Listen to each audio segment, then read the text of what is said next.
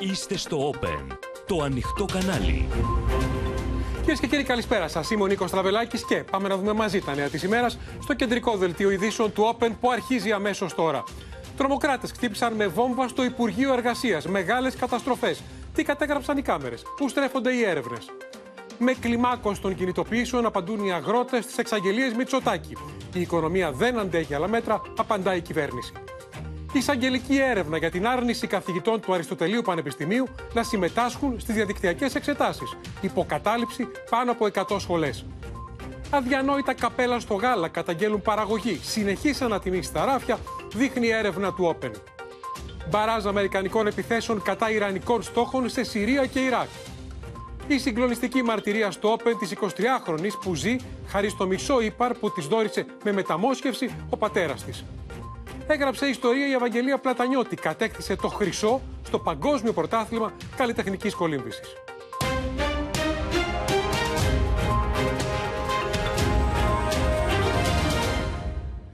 Συναγερμός έχει σημάνει κυρίες και κύριοι στην αντιτρομοκρατική μετά το βομβιστικό χτύπημα μια μισή ώρα μετά τα μεσάνυχτα στην καρδιά της Αθήνας, στην οδό Σταδίου, απέναντι από το Υπουργείο Εργασίας, που όλα δείχνουν ότι ήταν και ο στόχος των τρομοκρατών. Από την ισχυρή έκρηξη προκλήθηκαν καταστροφές στα γυροκτήρια, ενώ έσπασαν τζάμια ως τον έκτο όροφο του Υπουργείου. Οι δράστες είχαν ειδοποιήσει με τηλεφωνήματα, η περιοχή είχε αποκλειστεί και έτσι δεν υπήρξαν θύματα. Την ευθύνη ανέλαβε η πρωτοεμφανιζόμενη οργάνωση Επαναστατική Ταξική Αυτοάμυνα και ήδη στην αντιτρομοκρατική μιλούν για ολική επαναφορά της τρομοκρατίας στη χώρα μας.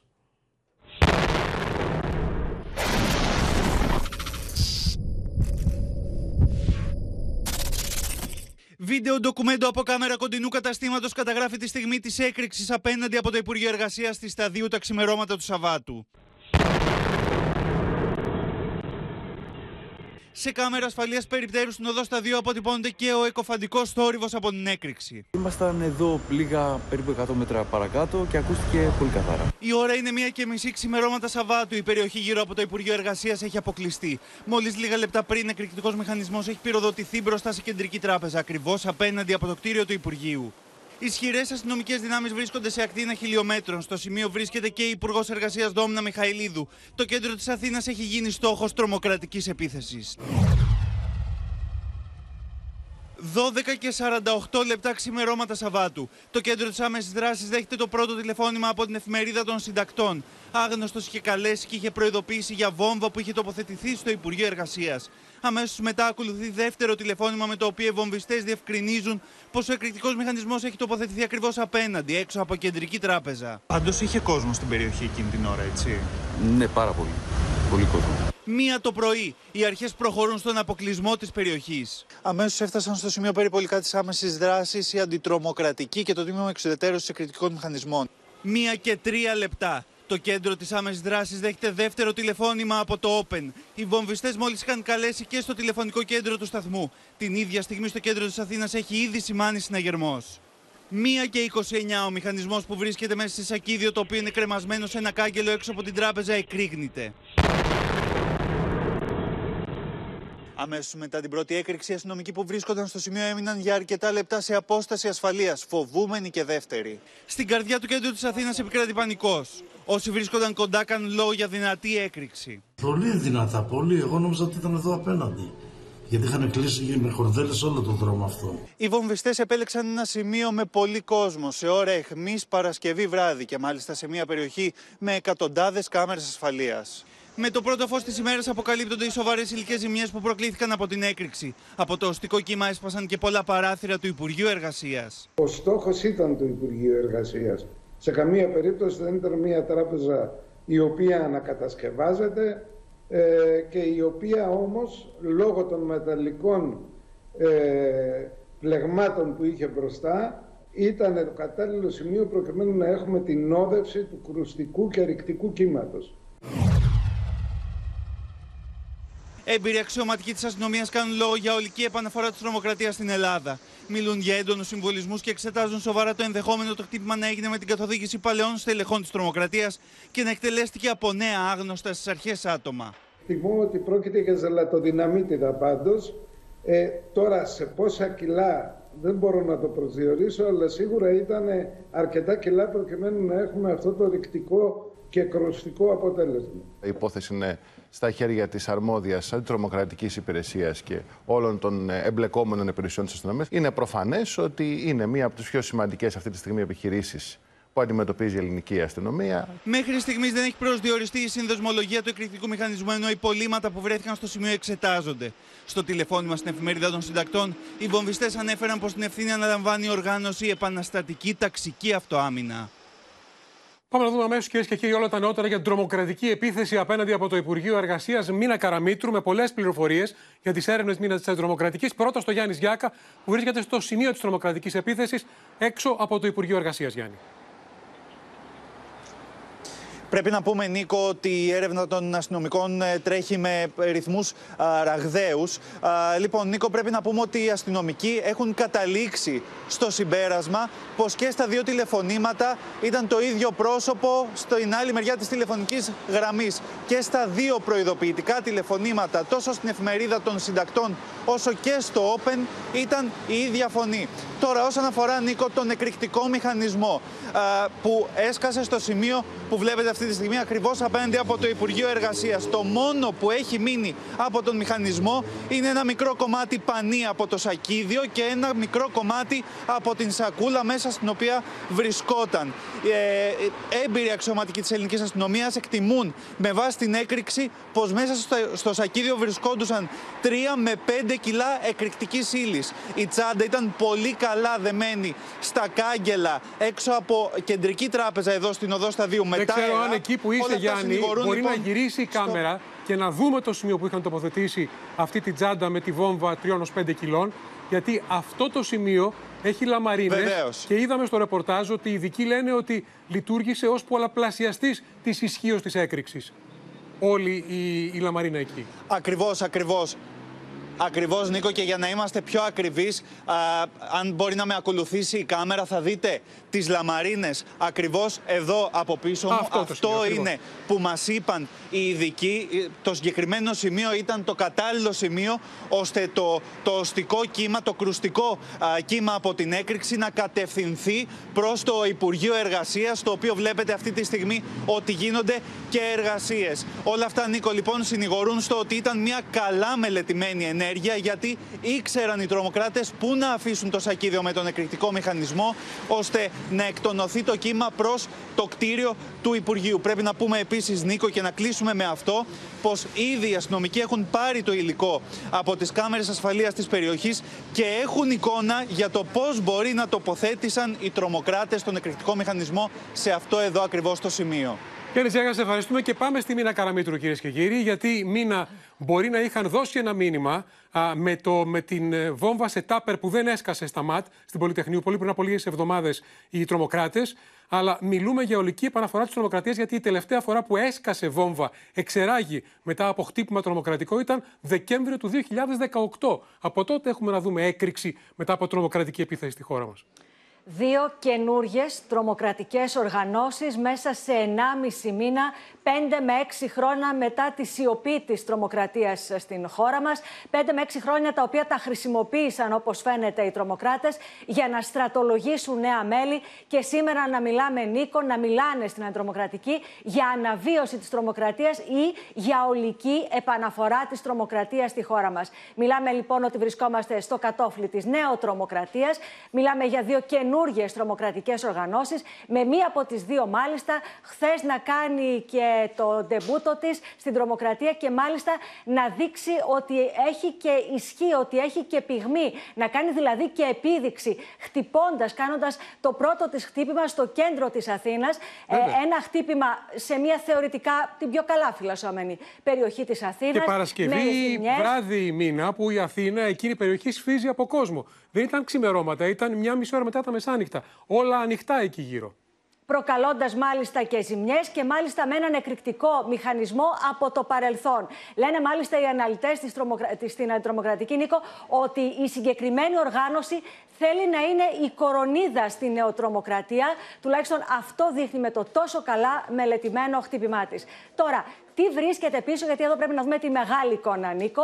Τι βρίσκεται λοιπόν πίσω από τις δύο καινούργιες τρομοκρατικές ε, οργανώσεις. Καταρχάς, πρέπει να σας πω ότι στο χτύπημα που είχε γίνει στα ΜΑΤ πριν από περίπου 1,5 μήνα ε, και δεν είχε εκραγεί εκείνος ο μηχανισμός, είχαν βρεθεί στα εγκληματολογικά ε, εργαστήρια ε, ορφανά αποτυπώματα. Εάν, λένε τώρα στην τρομοκρατική, μπορούσαμε να μην είχε γίνει τέλεια έκρηξη και να είχαμε κάποιο κομμάτι από τον εκρηκτικό μηχανισμό, το πρώτο πράγμα που θα ζητούσαν θα ήταν να γίνει κάποια αντιπαραβολή. Τότε θα βλέπαμε τουλάχιστον αν αυτός που κατασκευάζει τη βόμβα είναι το ίδιο πρόσωπο ή όχι. Και πάλι όμως, χωρίς αυτό το στοιχείο που σας λέω, καταλήγουν σε ένα συμπέρασμα. Έχουμε σε πολύ μικρό χρονικό διάστημα δύο τρομοκρατικές οργανώσεις. Δεν αποκλείουν λοιπόν το διευθυντήριο αυτών των οργανώσεων, Νίκο, να είναι το ίδιο, δηλαδή κάποιο πρόσωπο ή κάποια πρόσωπα, τα οποία έπαιξαν το ρόλο τους στα προηγούμενα χρόνια στην τρομοκρατία στην χώρα μας ε, και να έχουν χρησιμοποιήσει καινούργια πρόσωπα, άφθαρτα πρόσωπα στην τρομοκρατία, οι οποίοι βέβαια να απαρτίζουν τους εκτελεστικούς βραχίονες των δύο αυτών τρομοκρατικών οργανώσεων. Σε κάθε περίπτωση, πάντως, το μήνυμα το οποίο θέλουν να δείξουν είναι ότι υπάρχουν πολλές τρομοκρατικές οργανώσεις οι οποίες ήρθαν και ότι ήρθαν μάλιστα για να μείνουν. Τώρα, και αυτό για που είπες, Μίνα, και τι επιχειρησιακές δυνατότητες έχουν αυτές οι οργανώσεις, γιατί έχουμε θρυνήσει πολλά θύματα, δεκάδες από την τρομοκρατία στη χώρα μας. Ε, ένα θέμα είναι αν χτυπούν για επίδειξη δύναμης και να στείλουν μηνύματα, όπως θες στο Υπουργείο Εργασίας, ε, τηλεφωνώντας δύο φορές στο Open και στην εφημερίδα των συντακτών για να αποκλειστεί ο χώρος. Το άλλο ε, θέμα είναι αν αποφασίσουν να προχωρήσουν και στο επόμενο βήμα, ομιγέννητο.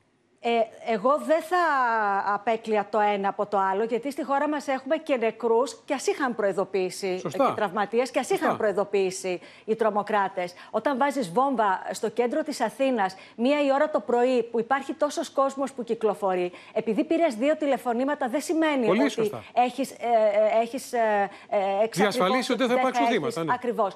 Τώρα, τι φοβούνται από εδώ και κάτω; Επειδή φαίνεται λοιπόν, τουλάχιστον η χθεσινοβραδινή τρομοκρατική ε, οργάνωση να έχει αλματώδη επιχειρησιακή εξέλιξη. Αυτό που φοβούνται είναι το επόμενο χτύπημά τους. Και ο μεγάλος τους φόβος είναι αν θα περάσουν ξαφνικά από τη βόμβα που μας συστήθηκαν, μας έδειξαν τι μπορούν να κάνουν, αν θα προχωρήσουν παρακάτω. Και όλοι φοβούνται ένα αιματηρό χτύπημα. Γιατί εκεί πια θα πρέπει να μας γνωστοποιήσουν και το οπλοστάσιό τους. Και εκεί πλέον θα είναι που θα έχει κάνει αυτό το μεγάλο βήμα Μάλιστα. η καινούρια αυτή η τρομοκρατική οργάνωση. Και ο Μιχάλης Χρυσοχοίδης, που επέστρεψε στο Υπουργείο Προστασίας του Πολίτη, το πρώτο πράγμα που είπε όταν επέστρεψε εκεί είναι ότι φοβάμαι με τα δεδομένα που υπάρχουν την επιστροφή της τρομοκρατίας. Και δυστυχώς ε, δεν πέρασαν λίγες εβδομάδε. Εάν κάποιος ξέρει από τρομοκρατία στη χώρα μας, Νίκο, αυτός είναι πράγματι ο Μιχάλης Χρυσοχοίδης. Να σε ευχαριστήσουμε, Μίνα Καραμίτρου. Πάμε τώρα, κυρίες και κύριοι, στο μέτωπο των αγροτικών κινητοποίησεων. Γιατί σήμερα οι προβολείς στράφηκαν στη Θεσσαλονίκη, στην έκθεση Αγκρότικα. Εκεί έδωσαν ραντεβού αγρότες από όλη τη Μακεδονία και τη Θεσσαλία. Θα δείτε τις εικόνες, θα δείτε τα μηνύματα που έστειλαν στην κυβέρνηση, απορρίπτοντας για μια ακόμα φορά τις εξαγγελίες των ενωμένων από τον ίδιο τον Πρωθυπουργό και δίνοντας ραντεβού για μεθαύριο, ε, την Τρίτη μάλλον, στη Λάρισα, με αγρότες από όλη την Ελλάδα, όπου στο, στην ατζέντα είναι και αποκλεισμοί εθνικών οδών με μπλόκα. Από την πλευρά της η κυβέρνηση, διαστόματος του κυβερνητικού εκπροσώπου Παύλου Μαρινάκη, που ήταν το πρωί εδώ στο Open, απάντησε ότι δεν αντέχει η οικονομία νέα μέτρα. Ελάτε για διάλογο.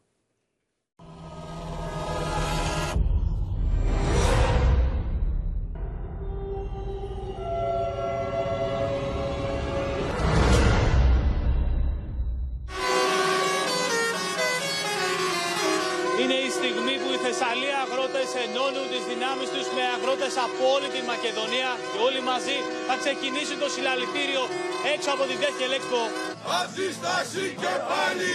Εκατοντάδες αγρότες από όλη την Ελλάδα διαδήλωσαν ζητώντας μέτρα στήριξης, καθώς δεν ικανοποιήθηκαν από τις παρεμβάσεις που εξήγηλε η κυβέρνηση. Με όλες τις μορφές αγώνα και με τα μπλόκα που πιέζουν ασφικτικά και γι' αυτό έχουν ξεκινήσει εξαγγελίες, αλλά δεν μας ικανοποιούν ακόμα θα μας ικανοποιήσουν. Γιατί αν αυτή είναι σκληρός αντίπαλος και εμείς είμαστε σκληρό καρύδι για τα δόντια τους. Σε μια συμβολική κίνηση διαμαρτυρίας πέταξαν στο δρόμο Κάστανα και Μήλα, ενώ έκαναν πορεία στους χώρους της ΔΕΘ, όπου διεξάγεται η έκθεση Αγκρότικα κρατώντας πανό και φωνάζοντας συνθήματα. Τώρα με τα πόδια, με τα Τα πούλμαν για Θεσσαλονίκη ξεκίνησαν από νωρίς το πρωί. Διαμαρτυρόμαστε για την επιβίωσή μας. Διεκδικούμε μια, ένα καλύτερο μέλλον για μας, για τα παιδιά μας. Αγρότε από όλη την Ελλάδα καταφθάνουν με λεωφορεία στη Θεσσαλονίκη για την αγρότικα, θέλοντας να στείλουν ένα μήνυμα ενότητας αλλά και κλιμάκωση στο αγώνα τους. Οι αγρότες έδωσαν ραντεβού για πανελλαδική συγκέντρωση στην Τρίτη στη Λάρισα, στέλνοντας μήνυμα για νέα μπλόκα. Και με τα τραχτέρ, αν δεν δικαιωθούμε, θα γίνει κυλελέρ. Σήμερα δόθηκε πρωτίστως το ενωτικό, δεύτερο το συντονισμένο και τρίτο το μαζικό. Καλό αγώνα λοιπόν, γιατί από εδώ και πέρα ο αγώνας θα κλιμακωθεί.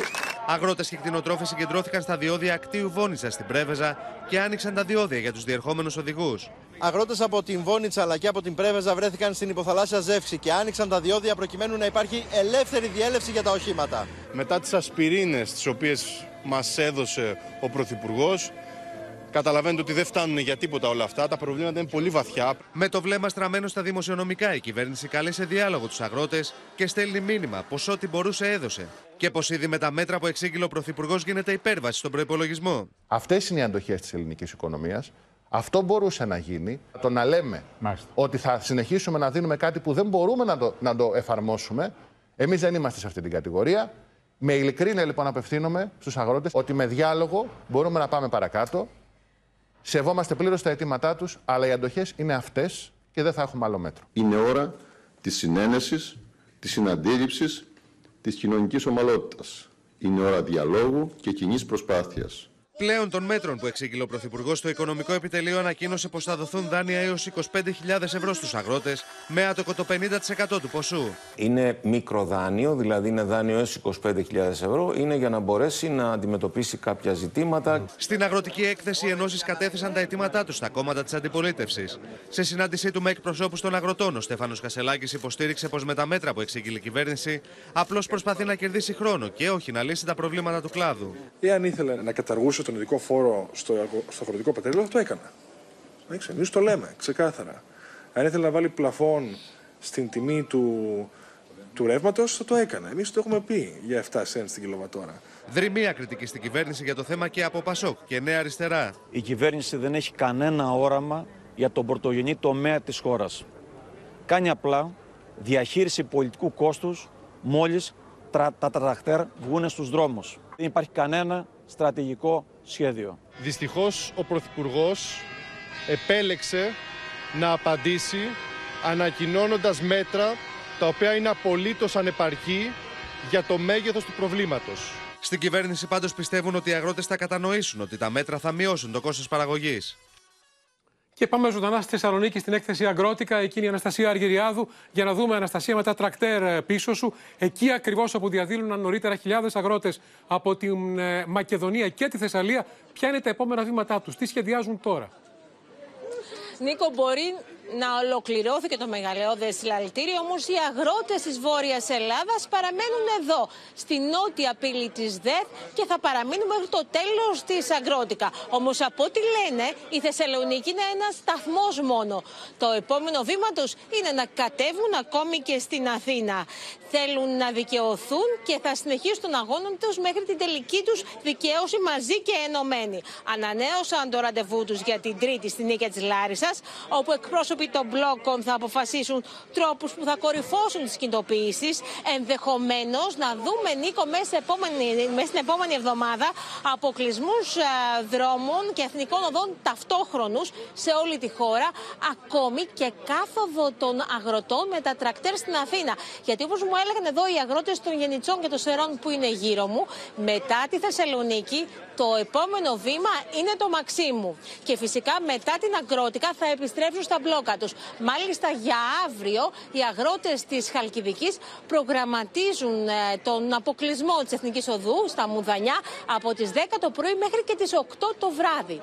Στο πλευρό τους σήμερα βρέθηκαν αρχηγοί των κομμάτων της αντιπολίτευσης όπως ο Στέφανος Κασελάκης, ο πρόεδρος του ΣΥΡΙΖΑ, ο οποίος μετά τη Θεσσαλονίκη βρέθηκε στον κόμβο της Κουλούρας όπου συνομίλησε με αγρότες της Συμμαθίας, ανέβηκε μάλιστα και σε τρακτέρ και εκεί εξαπέλυσε νέα επίθεση κατά της κυβέρνησης. Και αυτό ακριβώς θα δούμε τώρα. Αναστασία, σε ευχαριστούμε.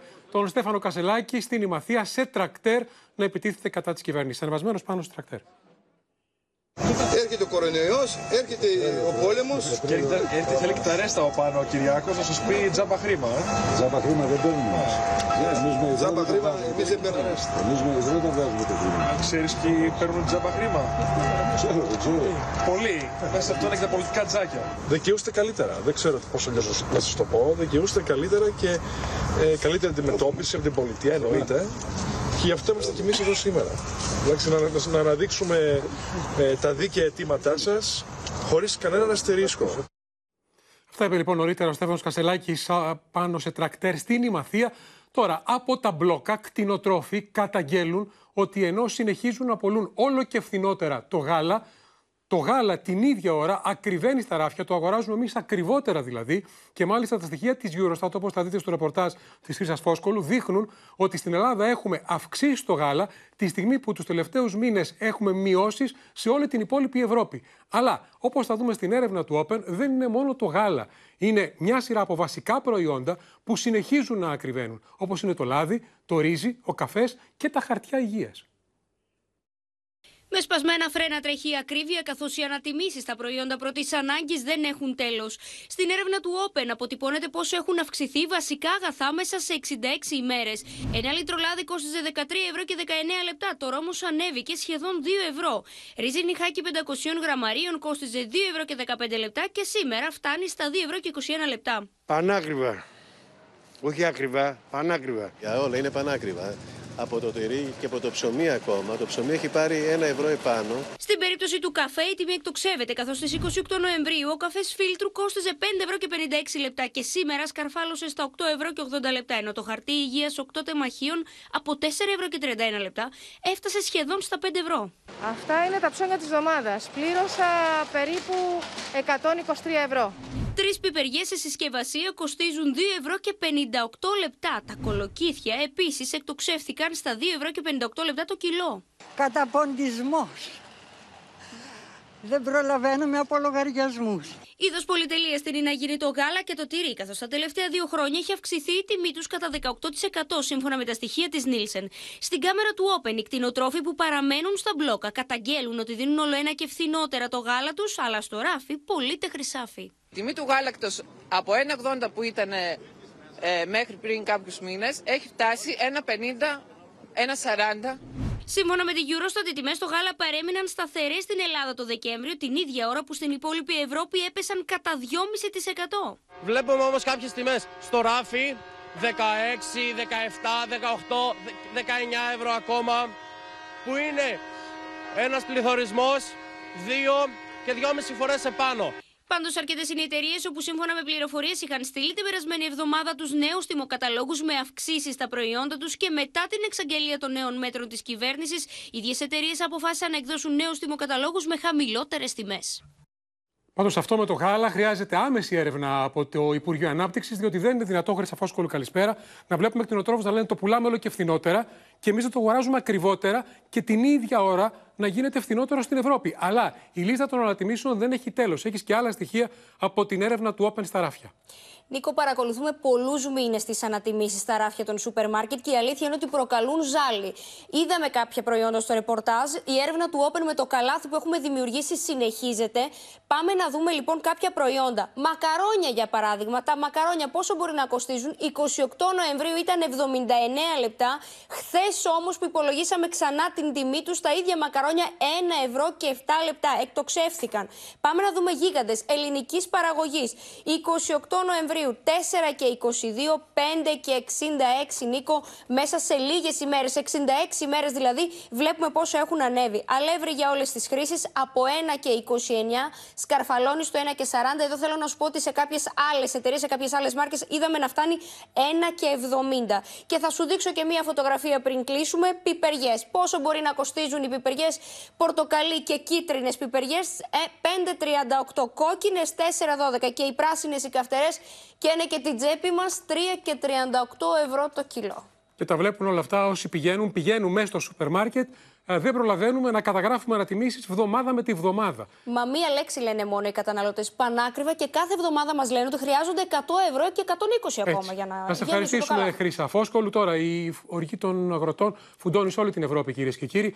Από την Πολωνία, τη Γερμανία και την Ολλανδία, ως τη Γαλλία, την Ισπανία, την Ιταλία και τη Μάλτα, αγρότες σχεδόν κάθε μέρα είναι στους δρόμους και θα δείτε τη χαρακτηριστική εικόνα σήμερα που λέτε ότι σε ποια πόλη της Ευρώπης έφτασαν αγρότες στο κέντρο της. Στη Γενέβη, στην Ελβετία. Νέο ραντεβού για κινητοποίησης δίνουν οι αγρότες σε όλη την Ευρώπη. Μπορεί η Σύνοδος Κορυφής των Βρυξελών να τελείωσε, όμως οι αγρότες σε πολλές ευρωπαϊκές χώρες δίνουν το παρόν στους δρόμους με τα τρακτέρ στείνοντας μπλόκα. Διαμαρτύρονται για τις υψηλότερες τιμές ενέργειας, τον πληθωρισμό αλλά και την κλιματική αλλαγή που καταστρέφει τις καλλιέργειες.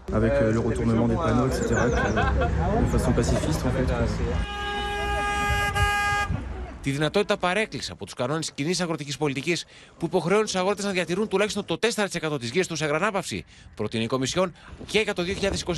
It's very important that we find common solutions. We share the goals, for example, the protection of nature, because we all live in nature and with nature. Ωστόσο, στη Γαλλία, παρά τις εξαγγελίες της κυβέρνησης για τη λήψη μέτρων στήριξης του πρωτογενούς τομέα, υπάρχουν αγρότες που συνεχίζουν τα μπλόκα. Σε ένδειξη διαμαρτυρίας, πετούν κοπριά στο έδαφος. Νωρίτερα, ο Πρωθυπουργός της Γαλλίας, Γκαμπριέλ Ατάλ, ανακοίνωσε νέα σειρά μέτρων όπως η αναστολή του περιορισμού χρήσης των περαστοκτώνων και η ενίσχυση των αγροτών με 150 εκατομμύρια ευρώ. Que j'ai décidé de prendre sans délai une clause de sauvegarde sur le thiaclopride qui interdit enfin l'importation de fruits et légumes traités avec ce pesticide. Στη Γερμανία, εκατοντάδες τρακτέρ κατακλείζουν το αεροδρόμιο της Φραγκφούρτης. Οι Γερμανοί αγρότες διαμαρτύρονται για την κατάργηση τη επιδότησης για το αγροτικό πετρέλαιο. Παρόμοια εικόνα και στην Ιταλία. Κοντά στη Ρώμη ετοιμάζονται να φτάσουν την ερχόμενη εβδομάδα οι αγρότες της Ιταλίας, καθώς αμφισβητούν τα μέτρα στήριξης του αγροτικού τομέα. Στην Ελβετία, πάνω από 30 τρακτέρ κατέβηκαν σήμερα στους δρόμους Γενέβης. Το είδαμε και αυτό το τρακτέρ στη Γενέβη. Πάμε τώρα στον Παντελή Βαλασόπουλο, τον ανταποκριτή μας στο Βερολίνο. Παντελή, γιατί σήμερα ξαναβγήκαν στους δρόμους της Γερμανίας εκατοντάδες χιλιάδες διαδηλωτές και στο Βερολίνο και σε άλλες πόλεις, διαδηλώνοντας κατά της ακροδεξιάς, κατά του AFD, του ακροδεξιού κόμματος. Ακριβώς, Νίκο, για τρίτο συνεχές Σάββατο βγήκαν εκατοντάδες χιλιάδες σε όλη τη Γερμανία. Όμως στο Βερολίνο έγινε η μεγαλύτερη διαδήλωση που έχει γίνει κατά της ακροδεξιάς. Σήμερα πήραν μέρος, σύμφωνα με την αστυνομία, 150.000 πολίτες που φώναξαν συνθήματα κρατά της ακροδεξιάς ζητώντας ότι δεν πρέπει να επιστρέψουμε ποτέ στο φασιστικό παρελθόν. Εδώ να σου πω κάτι σημαντικό που λένε οι αναλυτές. Η τελευταία χθεσινή δημοσκόπηση δείχνει και πάλι για δεύτερη εβδομάδα πτώση των ποσοστών του κόμματος της ακροδεξιάς. Από το 22% το ΑΕΦΤ τώρα σήμερα έπεσε στο 19%. 3% λιγότερα από την προηγούμενη εβδομάδα. Όπως Παραμένει λένε, πολύ ψηλά όμως Παντελή και το 22 και το 19 που έχει πέσει κόμμα. είναι πάνω για παράδειγμα από κόμμα. το κόμμα του καγκελάριου Σόλτς. Είναι δεύτερο κόμμα. Οι σοσιαλδημοκράτες φαντάσουν είναι στο 16 Ακριβώς. και οι πράσινοι στο 14. Πάντως οι αναλυτές λένε ότι οι διαδηλώσεις αυτές φαίνεται μέχρι στιγμής να επηρεάζουν ένα μέρος του κόσμου για την ακροδεξιά. Νίκο. Να σε ευχαριστήσουμε, Παντελή Βαλασόπουλε. Τώρα, επιστρέφουμε εδώ, κυρίες και κύριοι, και στο μέτωπο των ε, πανεπιστημίων και στις αντιδράσεις που συνεχίζονται για την ίδρυση μη κρατικών ε, πανεπιστημίων. Πάνω από 100 σχολές είναι υποκατάληψη σε όλη τη χώρα και υπάρχει ζήτημα με τις διαδικτυακές εξετάσεις. Στη Θεσσαλονίκη παρενέβη ο εισαγγελέας μετά την απόφαση σχολής του Αριστοτελείου να μην προχωρήσει διαδικτυακές εξετάσεις των φοιτητών, γιατί θεωρεί η σχολή ότι απειλείται το αδιάβλητο της διαδικασίας. Ο εισαγγελέας λοιπόν διέταξε επίγουσα προκαταρκτική ποινική έρευνα κατά καθηγητών που απαντούν οργισμένοι μέσω του Open. Η εισαγγελική παρέμβαση ήρθε μετά την άρνηση των καθηγητών του Τμήματος Ηλεκτρολόγων Μηχανικών και Μηχανικών Υπολογιστών του Αριστοτελείου Πανεπιστημίου Θεσσαλονίκης για τη διεξαγωγή διαδικτυακών εξετάσεων, καθώς όπως λένε δεν διασφαλίζεται το αδιάβλητο της διαδικασίας. Η εισαγγελία Θεσσαλονίκης άρχισε ήδη προκατακτική ποινική έρευνα για τη διερεύνηση τυχών αξιόπινων πράξεων που απορρέουν από τη στάση των καθηγητών αυτή τη φορά. Οι εξεταστικέ διαδικασίες δεν μπορεί να καθορίζονται με υπουργικές αποφάσεις ή με εισαγγελικές παραγγελίες. Υπάρχει αυτοδιοίκητο και υπάρχει και η ευθύνη κατά τον νόμο. του διδάσκοντα για την ε, διαδικασία αξιολόγησης η οποία πρέπει να διασφαλίζει και το αδιάβλητο. Δεν καταλαβαίνω τι νόημα έχει μια τέτοια διερεύνηση εκτός από το να προσπαθεί να δημιουργήσει ένα κλίμα πίεσης μέσα στο πανεπιστήμιο. Την ίδια στιγμή, βήμα πίσω δεν κάνει η κυβέρνηση στην ίδρυση μη κρατικών πανεπιστημίων. Καλεί παράλληλα όλες τις πλευρές να συμμορφωθούν με τον νόμο για να λήξουν οι καταλήψεις και διαμηνύει ότι δεν πρόκειται να χαθεί η εξεταστική για τους φοιτητές. Αυτό το νομοσχέδιο, όσο και αν κάποιες νοσηρές μειοψηφίες επιμένουν, θα περάσει. Και θα διασωθεί εξεταστική για τους φοιτητές και προφανώς και θα γίνουν όλα όσα πρέπει να γίνουν. Δεν είναι λόγια. Έχουν εκενωθεί δεκάδες καταλήψεις. Η αστυνομία θα κάνει τη δουλειά της. Ο κυβερνητικός εκπρόσωπος, μιλώντας στην εκπομπή Τώρα μαζί, καταδίκασε την επίθεση έξω από το σπίτι του Πρίτανη του Εθνικού Μετσόβιου Πολυτεχνείου στην Παλίνη, όπου φοιτητές μέλη του Ρουβίκονα πέταξαν τρικάκια, ανάρτησαν πανό και έγραψαν συνθήματα στους τοίχους ενάντια στα ιδιωτικά πανεπιστήμια. Ο Πρίτανης στοχοποιήθηκε μετά την εκένωση από τα μάτια της κατάληψης στην Βρυτανία του Πολυτεχνείου πριν από 15 ημέρες, αλλά και επειδή τάσεται υπέρ των ψηφιακών εξετάσεων. Οφείλουν οι αρχές να κάνουν τη δουλειά τους. Δεν θα, κάνουν, κουνήσουμε, ναι, αφού συμβαίνουν. δεν θα κουνήσουμε το δάχτυλο στις αρχές επειδή υπάρχουν ακόμα ανεξιχνίαστες υποθέσεις. Έχουμε εμπιστοσύνη ότι θα τις εξηχνιάσουμε. Σε επικοινωνία του Όπεν με τον Πρίτανη του Εθνικού Μετσόβιου Πολυτεχνείου, σχολίασε.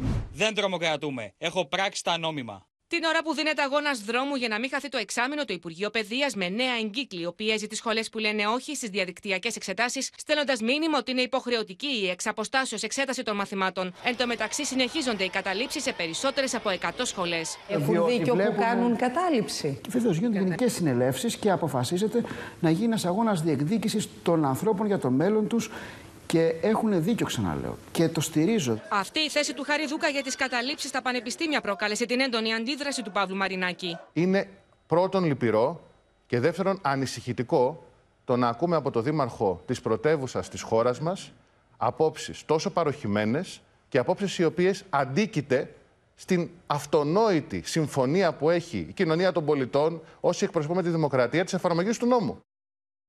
Πάμε τώρα στην Έγινα, κυρίες και κύριοι, και στο θρίλερ με το σαμποτάζ στον ε, υποθαλάσσιο αγωγό ίδρυυση του νησιού, τον αγωγό που πηγαίνει νερό από τον Πειραιά προς την Έγινα. Ε, ένα σαμποτάζ που οφείλεται σύμφωνα με την εταιρεία διαχείρισης σε τοποθέτηση εκρηκτικού μηχανισμού σε βάθος 50 μέτρων, στο βυθό της θάλασσας δηλαδή. Η Ελευθερία Σπυράκη, απεσταλμένη του Open, είναι από το πρωί εκεί. Ερευνά το θέμα. Πάμε να δούμε το ρεπορτάζ και αμέσως μετά ζωντανή σύνδεση μαζί της. Δυστυχώς για πολλωστή φορά συμβαίνει το ίδιο πράγμα ε, με το να ε, γίνεται μία έκρηξη σε αυτόν τον αγωγό. Στον καθέναν γεννάται η υποψία ότι αυτοί που έχουν συμφέροντα στην Έγινα είναι πίσω από όλη αυτή την ιστορία. Φυσικά η δολιοφθορά. Τι θα μας έρθει άλλο στο μυαλό; Ότι ήταν κακής κατασκευής ο αγωγός; Στα ωριά τους βρίσκονται οι κάτοικοι της Έγινας. Το νησί για δέκατη ημέρα δεν έχει νερό μετά την δολιοφθορά στον υποθαλάσσιο αγωγό πόσιμου νερού που το υδροδοτεί με τους ντόπιους πλέον να εξυπηρετούνται μόνο με εμφιαλωμένα νερά.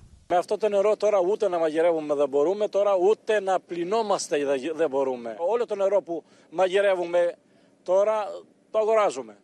Δεν ξέρω τι έχει γίνει τώρα. Είναι η τέταρτη φορά όπως υποψίες υπάρχει. Δηλαδή δεν ξέρουμε τώρα από πού βγαίνει αυτό. Μήπως το κάνουν αυτά που πουλάνε τα νερά; Πρόκειται για την τέταρτη φορά που ο αγωγός υδροδότησης αξίας 23 εκατομμυρίων ευρώ γίνεται στόχος αγνώστων. Είχαν προηγηθεί τρία ακόμη χτυπήματα τον Ιανουάριο του 2020, τον Μάιο του 2022 και τον Ιούλιο του 2022. Με το συνεργείο του Open βρισκόμαστε κάτω από την επιφάνεια της θάλασσας, εδώ που καταλήγει ο υποθαλάσσιος αγωγός ίδρυυση που συνδέει τη Σαλαμίνα με την Έγινα Ενδεικτικό είναι ότι το πρωινό της 24ης Ιανουαρίου τα όργανα κατέγραψαν απότομη αύξηση της παροχής νερού από τα 800 κυβικά την ώρα σε 2.400 κυβικά σε μισό λεπτό. Γεγονός που δηλώνει ότι ο αγωγός είχε πάθει ήδη ζημιά και έβαζε επιπλέον νερό μέσα από τη θάλασσα.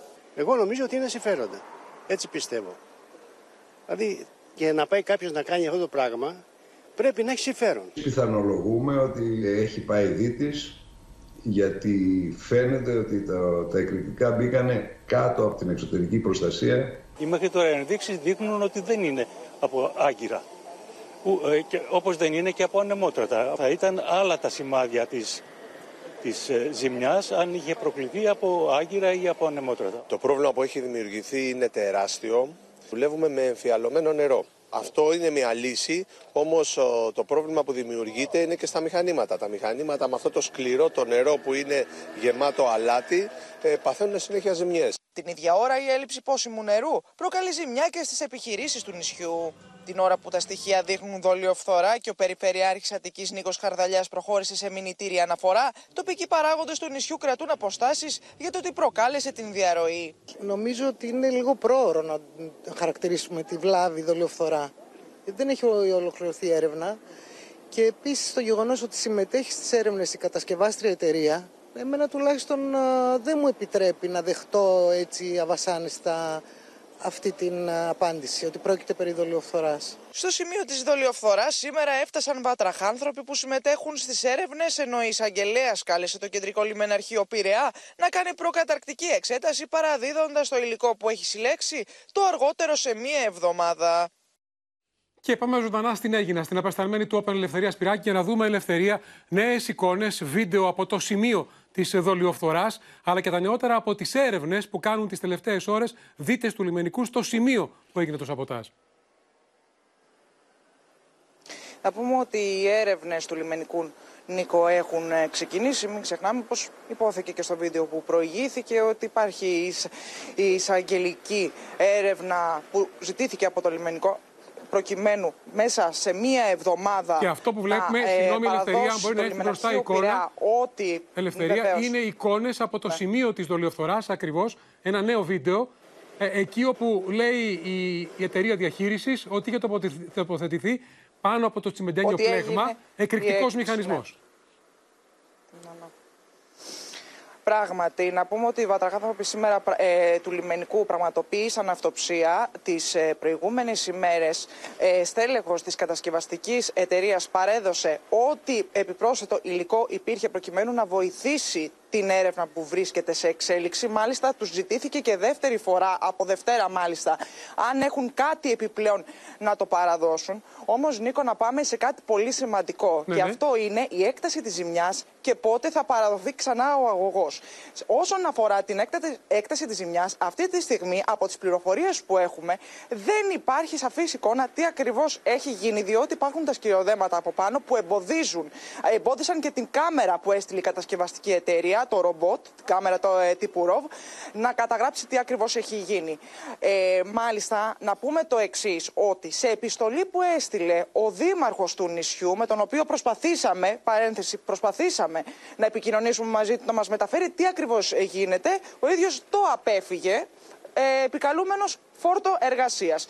Ο δήμαρχος λοιπόν έστειλε στο λιμεναρχείο Πειραιά επιστολή με την οποία λέει ότι η αποκατάσταση της ε, ζημιάς του αγωγού ε, θα κρατήσει ένα μήνα. Εμείς η επικοινωνία που είχαμε με την κατασκευαστική εταιρεία την ίδια ώρα μας είπε ότι κάτι τέτοιο δεν γίνεται. Ένα μήνα χρειάζεται μόνο Νίκο να συσταθεί η επιχείρηση προκειμένου να φύγει όλη η κάλυψη του αγωγού και να ξεκινήσουν να καταγράφουν τη ζημιά. Παρ' όλα αυτά, ο κόσμος, να πω αυτό και να ολοκληρώσω, βρίσκεται σε σύγχυση αυτή την ώρα, διότι δεν υπάρχει καθαρό νερό και υπάρχει προβλημα- προβληματισμός και αγωνία για το πότε τελικά θα επανέλθει, επανέλθει το καθαρό Ένα νερό θέμα ελευθερία στο νησί είναι της Αίγινας. πόσο θα χρειαστεί η Έγινα για να ξαναπιούν οι κάτοικοι νερό από τις βρύσες. Τώρα πίνουν εμφιαλωμένο. Και το δεύτερο Είναι θέμα άγνωστο είναι αυτό. ποιος Είναι έκανε το άγνωστο αυτό. σαμποτάζ. Το τόνισα. Αν αυτό έγινε με εκρηκτικό μηχανισμό για τέταρτη φορά σε τέσσερα χρόνια στον ίδιο αγωγό. Να σε ευχαριστήσουμε, Ελευθερία Σπυράκη.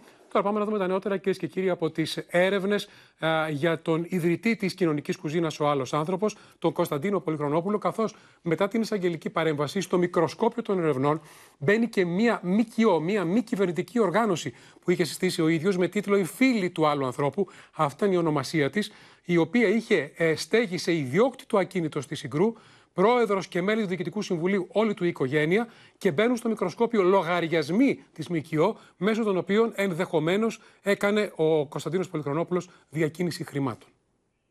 Στο μικροσκόπιο των εισαγγελικών αρχών έχουν μπει πλέον οι λογαριασμοί και τα περιουσιακά στοιχεία του επικεφαλής της κοινωνικής κουζίνας, ο άλλος άνθρωπος Κωνσταντίνου Πολυχρονόπουλου και δύο συγγενικών του προσώπων, ένας εκ των οποίων είναι ο γαμπρός του. το δικό του τραπεζικό λογαριασμό της μισοδοσίας του, τον οποίο και χρησιμοποίησε άπαξ ο κύριος Πολυχρονόπουλος κατά την περίοδο των σεισμών της Τουρκίας, προκειμένου να κατατεθούν κάποιες δωρεές, αφού ελέγχθηκαν αυτές τις καταβολές από την ίδια την τράπεζα, πήρε τα χρήματα, τα πήγε στον κύριο Πολυχρονόπουλο. Ο δημιουργός του άλλου ανθρώπου υποστηρίζει ότι δεν έχει κάποιο περιουσιακό στοιχείο η εταιρεία στο όνομά του. Δεν έχω ούτε τραπεζικό λογαριασμό, ούτε εφηρίδε, ούτε ομόλογα, ούτε δεν έχω περιουσιακό, ούτε καν παπάκι δεν έχω. Η οικογένειά του όμως και συγκεκριμένα η μητέρα, η αδελφή και ο γαμπρός του μετέχουν στη διοίκηση της αστικής μη κερδοσκοπικής εταιρείας φίλη του άλλου ανθρώπου. Έβαλε πράγματι την υπογραφή του χωρίς να ρωτήσει, χωρίς να συμβουλευτεί κανένα δικηγόρο ή κάποιο λογιστή, χωρίς να αναρωτηθεί περί τίνος πρόκειται, διότι πίστευε πάντα ότι όλα αυτά γίνονται στο πλαίσιο της κοινωνικής προσφοράς και της ανθρωπιστικής βοήθειας. Σύμφωνα με τον δικηγόρο του Κωνσταντίνου Πολυχρονόπουλου, ο πελάτης του δεν έχει κληθεί να καταθέσει, ενώ δηλώνει επιφυλακτικός ως προς τις ανώνυμες καταγγελίες που έχουν δει το φως της δημοσιότητάς. Μην θεωρούμε δεδομένα αυτά τα οποία εμφανίζονται κάποιοι κουκουλοφόροι και τα ε, καταγγέλνουν. Ε, έχουμε σκεφτεί ότι μήπως όλο αυτό καταλήξει να είναι ένα απλά, απλό φορολογικό αδίκημα και τότε ε, δεν θα μπορεί αυτός ο άνθρωπος να κατασταθεί ποτέ. Τα χρήματα που δόθηκαν στον άλλον άνθρωπο, για τον άλλον άνθρωπο, πήγανε όλα στον άλλον άνθρωπο. Η αλήθεια είναι ότι έχω πέσει τα σύννεφα. Στο στόχαστρο της ποινικής έρευνας είναι για τα δικήματα της εγκληματικής οργάνωσης και του ξεπλήματος μαύρου χρήματος, καθώς και τη συνέργεια στην ομοιοποίηση παράνομων εσόδων. Αυτό που δεν έχει απαντήσει πάντως ο Κωνσταντίνος Πολυχρονόπουλος είναι αφού όλα τα χρήματα πήγαιναν στον άλλο άνθρωπο, από πού ήταν η προέλευση των χρημάτων, που ο ίδιος φαίνεται να έπεσε σε τυχερά παιχνίδια, εφόσον ο ίδιος λέει στην ίδια δήλωση ότι δεν έχει ούτε και παπάκι στην ιδιοκτησία του. Τώρα πάμε στο θέμα των Αμερικανικών F-16 στην Τουρκία, γιατί ένας κατεξοχήν φιλέλληνας, ο Κρι Βαν Χόλεν, γερουσιαστής, που είχαμε ζητήσει να το βλέπουμε δίπλα στον Μπομπ Μενέντε, με ανακοίνωσή του λέει ναι, ανάβει πράσινο φως για να δώσουν οι ΗΠΑ F-16 στην Τουρκία, λέγοντας ότι έλαβε διαβεβαιώσεις από την Αμερικανική κυβέρνηση ότι θα παρακολουθείτε η συμπεριφορά της και στο Αιγαίο. Εάν ως την άλλη Κυριακή 11 Φεβρουαρίου δεν υπάρχει διαφωνία από το Κογκρέσο, που έτσι φαίνεται, αυτομάτως ανοίγει ο δρόμος χωρίς ψηφοφορία, ώστε να προχωρήσει η διαδικασία για τα F-16 προς την Τουρκία. Ναι στα F-16 στην Τουρκία, αλλά με αυστηρή επιτήρηση, λέει ο φιλέλληνας γερουσιαστής Κρι Βαν Χόλεν, ο οποίος ανοίγει για πρώτη φορά τα χαρτιά του, επιβεβαιώνοντας ότι η Αμερικανική κυβέρνηση παρήχε διαβεβαιώσεις για τις ελληνοτουρκικές σχέσεις, χωρίς ωστόσο να κάνει λόγο για γραπτές δεσμεύσεις. Αν και χάρηκα που διαπίστωσα ότι ο πρόεδρος Ερντογάν σταμάτησε τις παραβιάσεις στρατιωτικών αεροσκαφών στον ελληνικό εναέριο χώρο, η κυβέρνηση με ενημέρωσε ότι συνεχίζει να παρακολουθεί στενά αυτό το θέμα. Είναι σαφές ότι πρέπει να παρακολουθούμε στενά την Τουρκία τις επόμενες εβδομάδες και μήνες. Οι πράξεις μιλούν πιο δυνατά από τα λόγια. Οι Ελληνοαμερικανοί εκλεγμένοι εδώ στην Αμερική δεν είμαστε ευχαριστημένοι γιατί έγινε και πακέτο. Έπρεπε η Ελλάδα να έπαιρνε τα F-35 χωρίς να είναι δεμένο με την Τουρκία. Σε πλήρη εξέλιξη πάντως βρίσκεται η διαδικασία απόκτησης των μαχητικών F-35 από τη χώρα μας, με τον Νίκο Δένδια να λέει ότι το χρονοδιάγραμμα παραμένει ανοιχτό, στον απόϊχο της δήλωσης Νούλαντ ότι η Τουρκία μπορεί να επανενταχθεί στο πρόγραμμα των F-35 εάν λύσει το θέμα με τους ρωσικούς πυράβλους S-400. Η Ελλάδα θα συγχρονίσει την, την απόκτηση με το τι συμβαίνει στην ευρύτερη περιοχή μας. Θα είναι πάρα πολύ κακό για την Ελλάδα εάν η Τουρκία έχει F-35 και η Ελλάδα δεν έχει. Ο οδηγός μας είναι να έχουμε τη δυνατότητα αποτροπής, που σημαίνει να είμαστε ένα τεχνολογικό βήμα μπροστά από οποιονδήποτε πιθανό μας αντίπαλο. Μιλώντας μάλιστα σε εκδήλωση στην Ημαθία, ο Νίκος Δένδιας υποστήριξε ότι αυτή η κούρσα των εξοπλισμών παραμένει αναγκαία για τη χώρα μας παρά την πρόσφατη ηνεμία στις ελληνοτουρκικές σχέσεις. Μην ξεγελιέστε. Η Τουρκία δεν έχει αλλάξει ούτε κεραία τις βασικές της θέσεις. Ούτε κεραία συνεχίζει να πρεσβεύει τα ίδια πράγματα για την γαλάζια πατρίδα. Τα ίδια πράγματα για το Κάζους Μπέρι. Τα ίδια πράγματα για το ανύπαρκτο του πολιτικό μνημόνιο. Στο μεταξύ, οι ευρωτουρκικές σχέσεις βρέθηκαν στο επίκεντρο της άτυπης συνάντησης των Υπουργών Εξωτερικών της Ευρωπαϊκής Ένωσης στις Βρυξέλλες. Οι σχέσεις μεταξύ Ελλάδος και Τουρκίας έχουν το τελευταίο διάστημα βελτιωθεί. Είναι ένας αναγκαίος όρος για να μπορέσει να προχωρήσει η ευρωτουρκική σχέση. Σε αυτό το κλίμα συνεχίζεται η ελληνοτουρκική προσέγγιση με επισκέψεις και επαφές μέσα στο Φεβρουάριο και το βλέμμα στην επικείμενη επίσκεψη Μητσοτάκη στην Τουρκία την Άνοιξη. Πάμε τώρα στη Μέση Ανατολή, όπου οι εξελίξεις γίνονται όλο και πιο ανησυχητικέ, κυρίες και κύριοι, καθώς ε, τη νύχτα που πέρασε οι Αμερικανοί χτύπησαν 85 Ιρανικούς στόχους στη Συρία και στο Ιράκ, προκαλώντας σύμφωνα με ανακοινώσεις τον θάνατο τουλάχιστον 40 ανθρώπων. Ο Biden ε, ανακοίνωσε ότι τα χτυπήματα αυτά έγιναν σε αντίπεινα για το θάνατο τριών Αμερικανών στρατιωτών στην Ιορδανία και τόνισε ότι θα υπάρξει και συνέχεια, με την Τεχεράνη να προειδοποιεί για τον κίνδυνο γενικευμένου πολέμου και τον πρόεδρο Ραϊσί να προειδοποιεί την Ουάσιγκτον ότι αν απαντήσουμε θα το μετανιώσετε.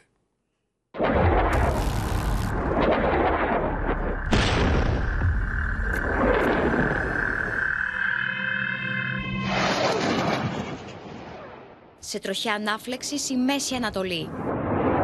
Αμερικανικά βομβαρδιστικά εξαπολύουν μπαράζ επιθέσεων κατά στρατιωτικών στόχων σε Ιράκ και Συρία. Τα αντίπεινα στο Ιράν ξεκίνησαν. You can see the strikes on the ground uh, from this video here. And you can hear στο στόχαστρο θέσεις φιλοϊρανικών οργανώσεων και τις δύναμεις Κουτς των φρουρών της Επανάστασης, επιλεκτού σώματος του Ιρανικού στρατού. Το χτύπημα ήταν η απάντηση των Ηνωμένων Πολιτειών στη φωνική επίθεση εναντίον Αμερικανών στρατιωτών στην Ιορδανία, με τον Biden να διαμηνύει ότι τα αντίπεινα θα συνεχιστούν. Η απάντησή μας ξεκίνησε σήμερα. Θα συνεχιστεί σε ώρες και μέρη της επιλογής μας. Όλοι αυτοί που επιδιώκουν να μας βλάψουν, να ξέρουν αυτό. Εάν κάνεις κακό σε Αμερικανό, θα ανταποδώσουμε. U.S. military forces struck more than 85 targets at seven facilities, but we believe that the strikes were successful. Τα αμερικανικά πλήγματα σε Ιράκ και Συρία προκάλεσαν το θάνατο τουλάχιστον 40 ανθρώπων ανάμεσα τους άμαχοι. Targets which the Americans claim were command and control centers and rocket, missile and drone storage για παραβίαση τη εθνική κυριαρχία και απειλή με ολέθριε συνέπειε, έκανε λόγο το Ιράκ, ενώ ο εκπρόσωπο του Ιρανικού Υπουργείου Εξωτερικών μίλησε για παρακινδυνευμένη ενέργεια και ακόμα ένα στρατηγικό λάθο των Ηνωμένων Πολιτειών. Iran in the past has warned that it will retaliate against any attack that targets its interests. اگر نیروی ظالمی قلدری بخواد قلدری بکنه جمهوری اسلامی ایران جواب او رو جواب محکمی خواهد داد. Νωρίτερα, στην αεροπορική βάση του Ντόβερ και σε κλίμα συγκίνηση, επαναπατρίστηκαν οι σωροί των τριών Αμερικανών στρατιωτών, παρουσία του Τζο Μπάιντεν και τη συζύγου του Τζιλ. Παρά την περιπέτεια υγεία, το παρόν έδωσε και ο Υπουργό Άμυνα Λόιντ Όστιν. Στα άλλα πολεμικά μέτωπα, κυρίες και κύριοι, με την Ουκρανία να εξαπολύει η νέα επίθεση με drones, αυτή τη φορά σε διελιστήριο στη Νότια Ρωσία που παραδόθηκε στις φλόγες. Θα δείτε εικόνες. Έχουν ενδιαφέρον όμως και εξελίξεις στο Κίεβο.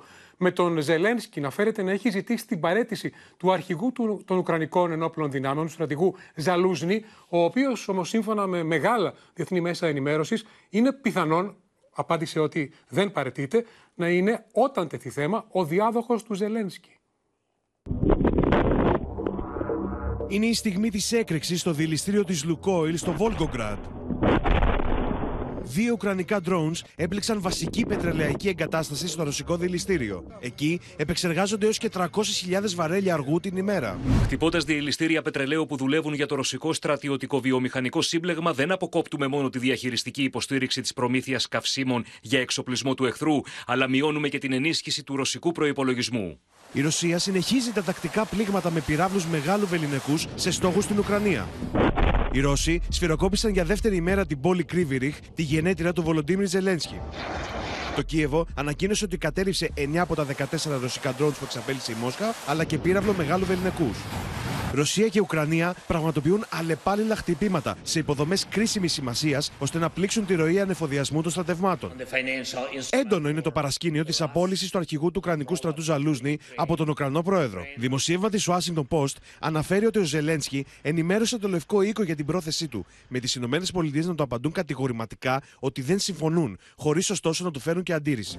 Ο Ζελένσκι με τον Ζαλούζνη έχουν παρελθόν. Φήμες για τριγμούς στις σχέσεις τους υπήρχαν από την πρώτη ημέρα της ρωσικής εισβολής. Φούντωσαν ξανά όταν ο αρχηγός του Ουκρανικού στρατού είπε ότι η αντεπίθεση απέτυχε, με τον Ουκρανό πρόεδρο να τον διαψεύδει αμέσως μετά. Στην Ουκρανία, σχεδόν 8 στους 10 πολίτες δηλώνουν σε δημοσκοπήσεις ότι εμπιστεύονται περισσότερο τον Ζαλούσνη παρά τον Ζελένσκι και δεν θέλουν να απομακρυνθεί. Άλλωστε, ο Ζαλούσνη φέρεται να έχει βλέψεις για τη θέση του Ζελένσκι, κάτι που ωστόσο δεν έχει επιβεβαιώσει ο ίδιος. Τώρα, μέσα στον κρίζο τοπίο χρειαζόμαστε ένα χαμόγελο. Και ποιος μας το δίνει; Και σήμερα ο ελληνικός αθλητισμός. Η 30χρονη Ευαγγελία Πλατανιώτη κατάφερε ό,τι δεν έχει καταφέρει μέχρι σήμερα καμία αθλήτρια σε συγχρονισμένη στην καλλιτεχνική κολύμβηση. Πήρε το χρυσό μετάλλιο στο Παγκόσμιο Πρωτάθλημα στην Τόχα. Θα τη δείτε, ήταν εντυπωσιακή. Και μάλιστα αμέσως μετά αποκάλυψε μετά το χρυσό ότι πριν από λίγο καιρό ήταν έτοιμη να σταματήσει.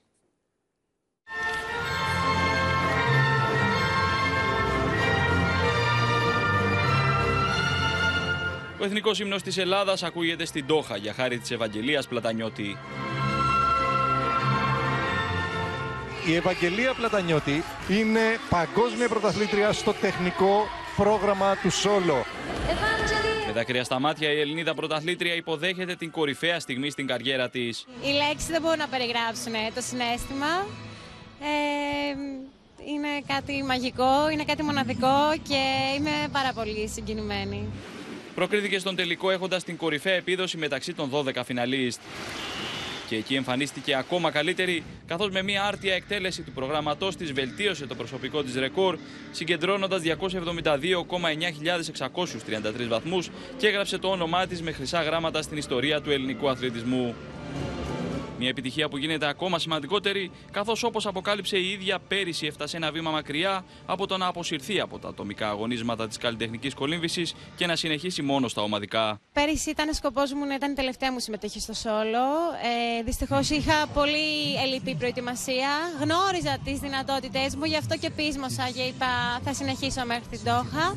Θερμά συγχαρητήρια στην Ευαγγελία Πλατανιώτη για την κατάκτηση του χρυσού μεταλλίου στο τεχνικό πρόγραμμα του Σόλο στην καλλιτεχνική κολύμβηση στο Παγκόσμιο Πρωτάθλημα της Ντόχα. Ευαγγελία, μας έκανες όλους υπερήφανους. Με την επιτυχία της αυτή, έγινε η πρώτη Ελληνίδα που κατακτά χρυσό μετάλλιο σε ατομικό αγώνισμα σε Παγκόσμιο Πρωτάθλημα Υγρού Στίβου, ενώ παράλληλα έφερε και το πέμπτο χρυσό στην ιστορία της χώρας έπειτα από τους Γιαννιώτη Γρηγοριάδη, αλλά και την εθνική ομάδα γυναικών στο Πόλο. Μπράβο στην Ευαγγελία, όμως το χαμόγελο μας το δίνει και μια 23χρονη Ελληνίδα που εντυπωσιάζει με τη δύναμή της, όπως και ο πατέρας της. Μιλάμε για την 23χρονη καρκινοπαθή που ε, κερδίζει τη μάχη χάρη στη μεταμόσχευση που έγινε με δώρο ζωής από τον πατέρα της. Ο πατέρας της της δόρισε το μισό του ύπαρ, της μεταμοσχεύτηκε για να αντιμετωπίσει το πρόβλημα. Πάει όλο και καλύτερα και η 23χρονη μιλά στο Open, στην ε, Ευλαμπία Ρεύη και το Σπύρο Χαριτάτο μιλά μαζί και ο καθηγητής Σωτηρόπουλος που έκανε αυτή την εξαιρετικά δύσκολη επέμβαση για πρώτη φορά στην Ελλάδα. Πήρε τα συγχαρητήρια και του Πρωθυπουργού και η γυναίκα που μεσολάβησε για να γίνει αυτή η μεταμόσχευση. Και το πιο σημαντικό, όπως αποκαλύπτει ο γιατρός στο Open, υπάρχει δεύτερη περίπτωση. Υπάρχει η 20χρονη που ετοιμάζεται να πάρει το μισό ύπαρ της μητέρας της. Του μπαμπά του είχα περιόριστη αγάπη. ε, με την πράξη αυτή όχι, το, τον αγαπώ. Έχω γενικά πολύ αγάπη, άρα...